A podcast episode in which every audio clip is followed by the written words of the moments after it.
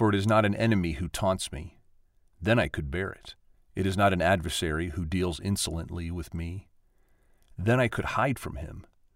But it is you, a man, my equal, my companion, my familiar friend. Psalm 55, verses 12 and 13. Yeah, Psalm uh, 55 has a great deal of betrayal in it. And so what I wrote is this sin sick world is marked by betrayal. Adam and Eve betray God. Cain betrays his brother. Absalom betrays his father David. And Jesus is betrayed by every one of his disciples, every each one of his disciples. Betrayal is faithlessness, even while God is relentlessly faithful. Wow, that's pretty graphic and comes to the point.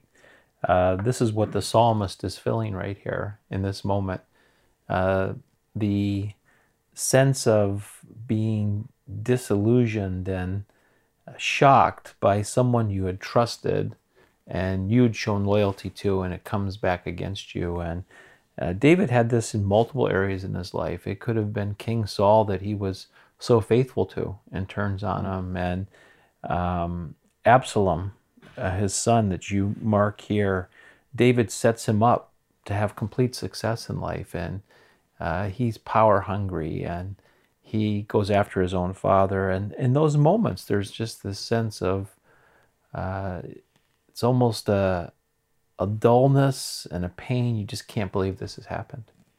Yeah, it's um, this is not would not be a popular Bible study, but it would be you know, I, I, I hear Bible say women in the Bible and this in the Bible and that in the Bible. How about betrayal in the Bible? it's it's too close to the bone actually yeah. for it to be popular, but it's very remarkable because it goes from the very beginning of the Bible to the absolute end of it. Uh, betrayal is uh, as part of the outgrowth of our propensity to sin and turning on one another who we've claimed to be forever close to is as common as salt on the table.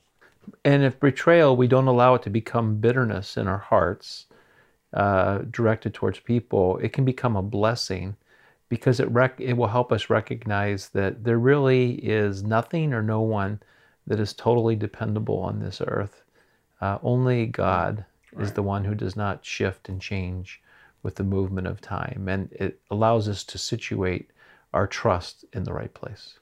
Yeah, it's uh, for those who complain about betrayal, they are betrayers too. And so there's no exemption here. It's, it's a very universal characteristic of the fallen nature of uh, all people. Yeah.